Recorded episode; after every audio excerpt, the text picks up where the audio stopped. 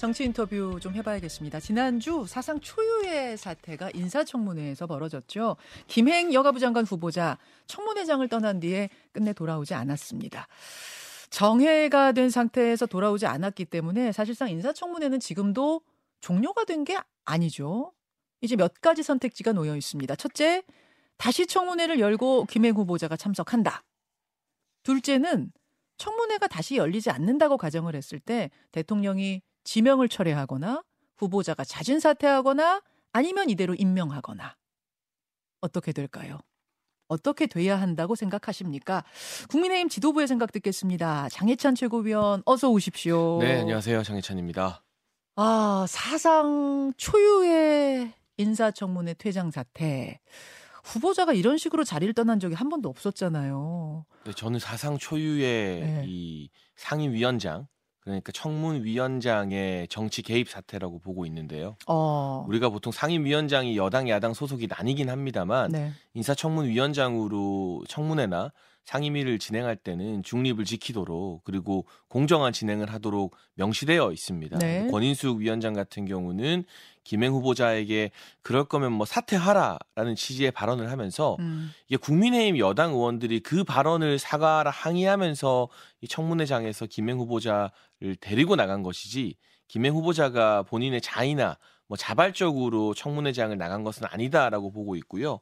선우를 따지는 게 중요하기 때문에 사상 초유의 이 상임위 인사청문 위원장의 이 후보자 사퇴 발언에 대해서 민주당이 먼저 사과하고 바로 잡는다면 나머지 좀 꼬인 매듭 같은 것도 풀 수 있을 거라는 기대감을 가지고 있습니다. 아니 항의를 전 할 수 있다고 봐요. 불만을 가질 수도 있다고 봐요. 그렇다면 여당 청문위원들이 항의차 퇴장을 한다든지 이 정도로도 충분했을 텐데 굳이 청문회에 앉아 있는 후보자를 데리고 나갈 이유가 있었는가? 이게 선 넘은 거 아니냐 이런 지적들이 있거든요. 근데 여당 청문위원들이 나간 상태에서 야당 단독으로 청문회를 진행하는 것도 좀 말이 안 되는 상황이고요. 예. 제가 이 사실관계를 확인해 보니까 예. 청문회가 열렸던 공간 같은 층에서 여당 청문위원들과 후보자가 함께 대기했다고 하거든요. 그 어. 말인즉슨 청문회 파행이 의도였던 것이 아니라 이 청문회 인사 청문위원장의 잘못된 발언에 대해서 사과를 계속 요구했고 늦은 시간이라도 사과를 했다면 정정 발언이 나왔다면 다시 청문회가 재개될 수 있는 상황이었습니다. 자정 넘긴 0시 30분 이후까지는 여당 청문위원들과 후보자가 국회에서 네. 대기했다고 확인을 했기 때문에. 아, 그러면 후보자님은 일단 들어오시고 들어와서 사과를 계속 요구할 수 있. 진 않았나요? 후보자가 자리를 떠나는 문제는 사실은 상황 차원이 달라지기 때문에 여당 없이 야당만 있는 상태에서 후보자가 네. 들어왔다면 야당 네. 청문위원들이 뭐 협치나 이런 거 생각 안 하는 분들이잖아요. 사과를 고려하기보다는 그냥 아무 일 없다는 듯이 여당 없이 독단적 청문회를 진행했겠죠. 그래서 그 늦은 시간이지만 여야 간사 간의 사과나 유감 표명에 대한 합의가 안 된 게 좀 아쉽고요. 어. 사실 이 여가위 청문회 같은 경우는 일정 잡는 것부터 야당이 단독으로 잡아서 여당이 문제 제기를 하니까 나중에 권인숙 위원장이 유감 표명 그 사과에 준하는 유감 표명을 하면서 어렵게 의사일정 합의가 됐던 것인데 이 사태 발언에 대해서도 그와 같은 합의가 전 지금이라도 뒤늦게 좀 있었으면 좋겠습니다. 음, 아니 몇 개월 전에 행안위에서 어떤 일이 있었냐면 전관희 사무총장이 행안위 전체 회의에서 이석을 하는 일이 있었어요. 사전에 양해를 다 구한 이석이었습니다. 그럼에도 불구하고 장재원 행안위원장이 정말 강하게 질타를 하고 국회에 대한 예의가 아니다 해서 질타를 하고 아예 국회 출입 금지까지 시켜버리는 그런 일이 있지 않았습니까? 그 정도로 국회에 대한 어떤 어, 예의를 중요시하는 왜냐하면 국민의 대의 기관이니까 그런 정당에서 장관 후보자 이석에 대해서는 지금 너무 관대한 거 아니냐 이런 지적 나옵니다. 근데 그 당시에 장재원 위원장이 뭐 이 상임위 위원장으로서의 정치적 중립이나 공정한 진행 의무를 위배한 상황은 전혀 아니었고요.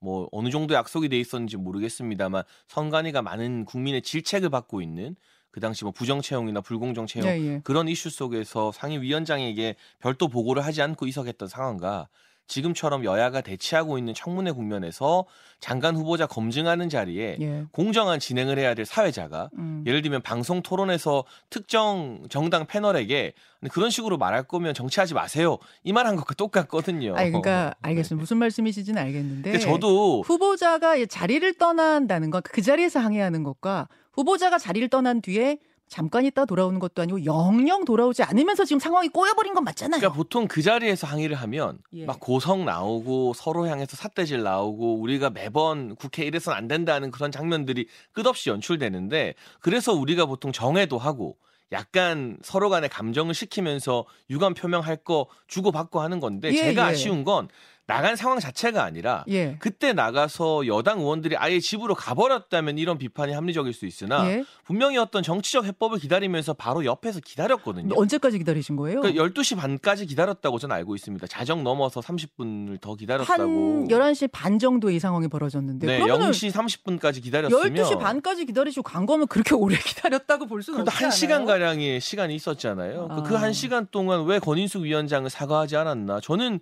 이 인사청문 위원 위원장이 이런 네. 식으로 네. 후보자에게 사퇴 운운하는 것도 말도 안 되는 일이기 때문에 이거부터 바로 잡아야 된다고 생각합니다. 자, 그럼 이제 이 상황을 어쨌든 마무리를 지어야지 되지 않습니까? 매듭을 지어야 하는데 김행 장관의 청문회 재출석 가능성 다시 열리고 매듭을 짓는 종료를 할 이럴 가능성이 있습니까? 그 정치의 영역이죠. 뭐 청문회를 다시 열고 하는 부분에 대해서는 원내 합의가 필요하거든요. 네.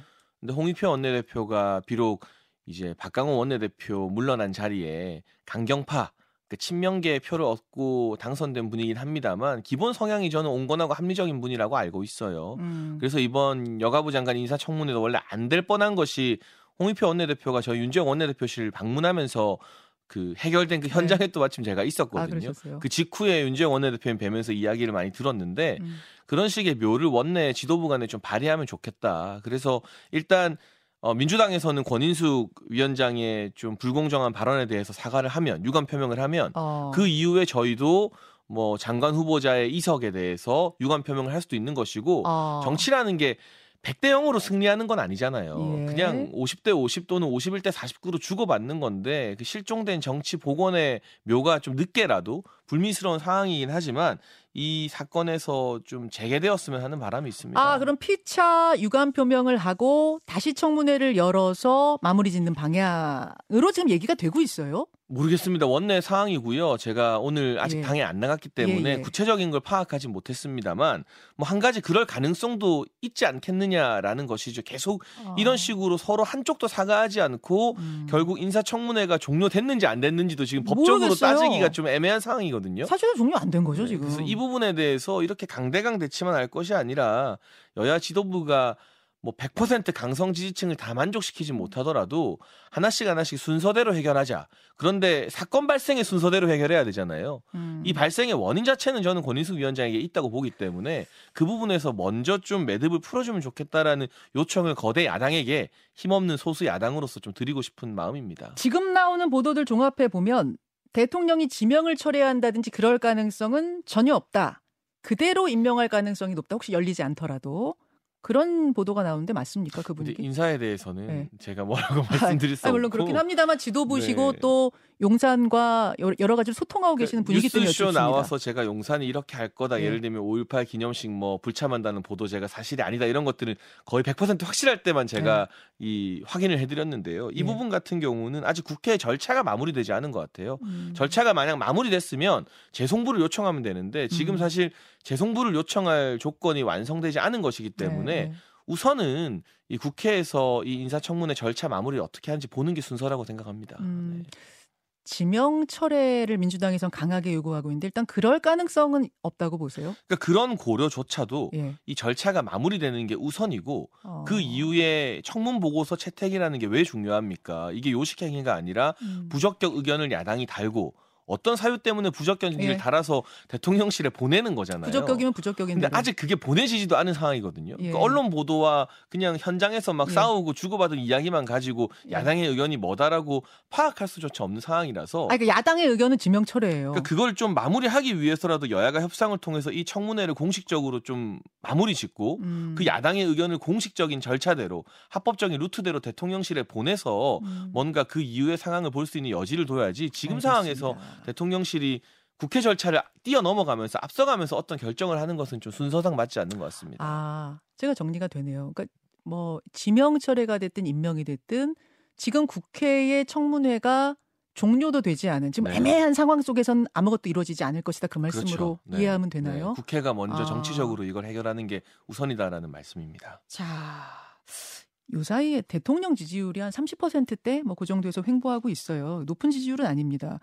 이런 상황에서 인사까지 부담을 줘선 안 되기 때문에 김행 후보자가 자진 철회를 자진 사퇴를 할 가능성 이럴 가능성은 없습니까? 그건 이제 김행 후보자 측에게 물어봐야 될 것 같아요. 아, 개인적으로는 어떻게 네. 보세요? 뭐 아직까지 그런 상황은 아닌 것 같고요. 어. 어. 그리고 저 개인적으로도 사실 이 여가부라는 게 굉장히 독특한 부처잖아요. 저희가 분명히 대선 공약으로 폐지를 약속드렸고 예. 다음 총선에서 승리하게 된다면 정부 조직법을 개정할 겁니다. 음. 그래서 그런 사안들에 대해서 정책적 질의가 상당히 많이 오가야 되는데 한 가지 아쉬운 것은 뭐 김건희 여사 친분 이야기하다가 음. 월단인가 뭐그 네, 모임이. 있나 봐요. 네. 그 모임 있다고 막 주장하던 양경수 의원이 김행 후보자가 그런 모임 가입한 적 없다고 하니까 갑자기 나이 많아서 못 가입했다라는 등 그런 좀 터무니없는 인신 공격까지 하잖아요. 음. 이렇게 이 나이가 있으신 분들에 대한 비하 DNA가 민주당에게 있다는 유구한 전통을 제가 알고는 있습니다만 이런 이야기 말고 여가부가 그러면 나중에 폐지됐을 음. 때 일부는 복지부로 뭐 일부는 교육부로 가야 되는데 그때의 역할이나 기능에 대해서 어떻게 생각하느냐 등등의 네. 정책적 질의를 또 눈 씻고 찾아봐도 볼 수 없었다는 뭐 그런 것도 있긴 점에서 있었어요. 용해인 네. 의원이 이런 질의도 있고 있긴 있었는데 굉장히 일부분이었죠. 알겠습니다. 네. 아무튼 김행 후보자가 자진 사퇴 같은 걸 할 가능성은 지금으로선 전혀 없는 거죠. 뭐 저 개인적으로는 특별히 그런 이야기를 들어본 적은 아, 없습니다. 네.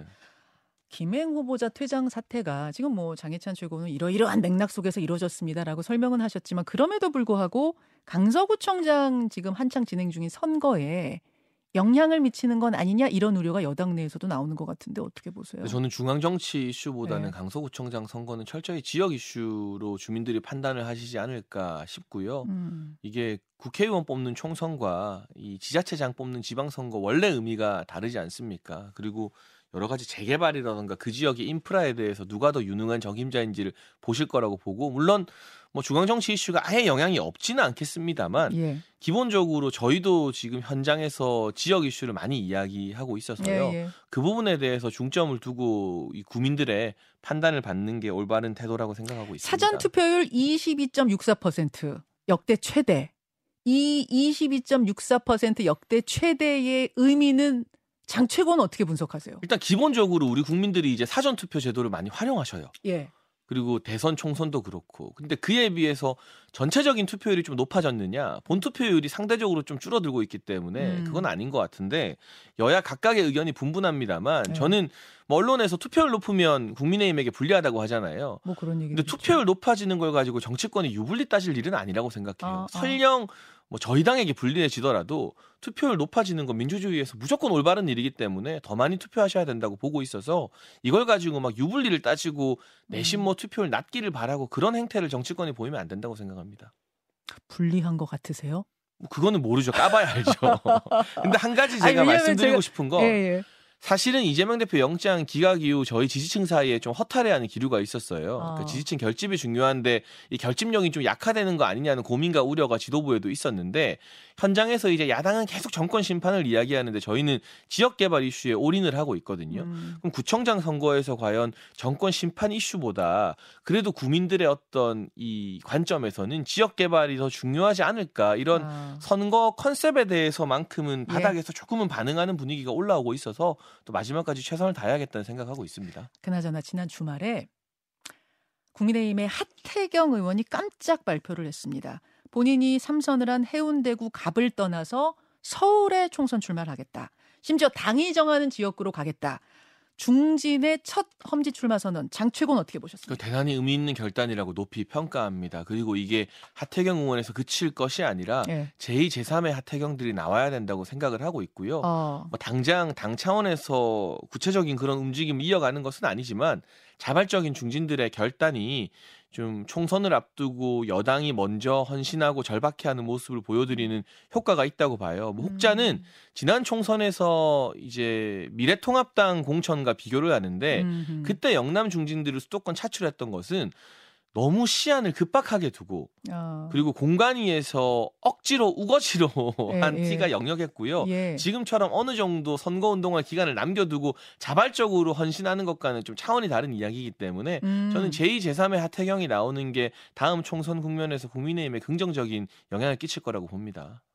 중진들 특히 간판급 스타급 중진들 수도권에서 진검승부하라 뭐 이렇게 받아들이면 돼요? 그 사실 한 지역에서 10년을 정치를 했으면 그 지역에서 예. 하고자 했던 일들을 대부분 다 이룬 상태 아니냐라는 하태경 의원의 말에 저 개인적으로도 공감을 하거든요. 어. 하태경 의원이 처음 해운대 갔을 때 이 중진의 양보로 정치 신인이 좋은 지역구에서 정치할 수 있는 기회를 얻은 것이잖아요. 음. 그러면 누가 되었든 3선 이상 했다는 것은 많은 기회를 당으로부터 받았다는 것이기 때문에 음. 뭐 일률적으로 중진들 다 어떻게 해라 이런 것은 아닙니다만 네. 어, 많은 분들이 깊게 고민해 주셨으면 좋겠습니다. 저도 정치 신인의 한 사람으로서 음. 그런 바람이 있는 것이고요. 지금 TK, PK의 국민의힘 3선 이상이 몇 명 있나 봤더니 16명 있더라고요. 그분들 중에 한 명 하태경 의원이 이제 움직인 거거든요. 움직임이 과연 더 있을 것인가 어떻게 내다보세요? 분위기를 뭐 잘 아실 테니까. 저는 더 있어야 된다고 봐요. 어... 더 있을 것이다라고 기대하기보다는 예. 더 있도록 하는 흐름을 저희 지도부도 만들어내야 된다고 보고 있고요. 음... 저야 뭐 원의 영선입니다만 저에게도 희생이 필요하다면 기꺼이 이 딸을 각오를 하고 있는 것이기 때문에 지도부로서 뭐 어떤 형태가 될지는 모르겠습니다만 어... 이 여당이 총선을 앞두고 좀 절박한 모습을 보여주는 게 저희의 총선 전략이 돼야 하거든요. 예. 그러니까 쉽게 말해서 거대 야당 심판 예. 그리고 야당에서는 정권 심판을 들고 나올 텐데 예. 누가 더 절박하냐 그리고 누가 더 국민들께 진정으로 호소하느냐인데 이 호소라는 게 말로 되는 건 아니잖아요. 음, 음. 행동으로 저희가 보여드리기 위해서는 현역 110명의 의원들 전부 포함하고 음. 그리고 뭐 지도부가 됐던 누구가 되었건 서로 서로 더 희생하고 절박해하는 모습을 보여드려야 한다고 보기 때문에 근데 음. 상대적으로 10년 이상 당의 배려를 받아서 어, 공천 받고 당선됐던 분들은 음. 먼저 그 최일선에 서주시기를 어... 자연스럽게 여론이 요구하게 되지 않겠습니까? 어... 장 최고는 사실 신인인데 험지 생각하세요? 그러니까 여러 가지 고민을 해요. 제가 지금까지 제 지역구를 아직도 딱 특정하지 않는 것은 예. 최후의 최후까지 당의 요청에 따르겠다라는 것이기 아, 때문에. 아, 부산 쪽 나가신다는 소문은 파다하던데. 부산에도 험지가 있잖아요. 아, 부산어. 네. 부산에서도 험지가 있다. 뭐 당이 저를 어떻게 쓰기를 원하는지. 예를 예. 들면 전국적으로 돌아다니면서 유세 예. 지원을 해라. 왜냐하면 아무래도 인지도가 좀 있기 때문에 예. 방송을 많이 하면서 그런 요청을 하면 거기 따를 것이고 특정 지역구 뭐 자객이 되어라 하면 또 자객도 될 수 있고 저는 뭐 제 개인적인 주장을 고집할 생각은 전혀 없습니다. 아, 자객될 생각도 있으세요? 하라면 하는 거죠. 어... 그런 각오를 저뿐만이 아니라 예? 모든 중진들, 모든 이 출마 예상자들이 지금 적어도 마음속에 품고 있어야 된다고 봅니다. 여기까지 듣겠습니다. 국민의힘 장혜천 최고위원 고맙습니다. 감사합니다. 김현정의 뉴스쇼는 시청자 여러분의 참여를 기다립니다. 구독과 좋아요, 댓글 잊지 않으셨죠? 알림 설정을 해두시면 평일 아침 7시 20분 실시간 라이브도 참여하실 수 있습니다.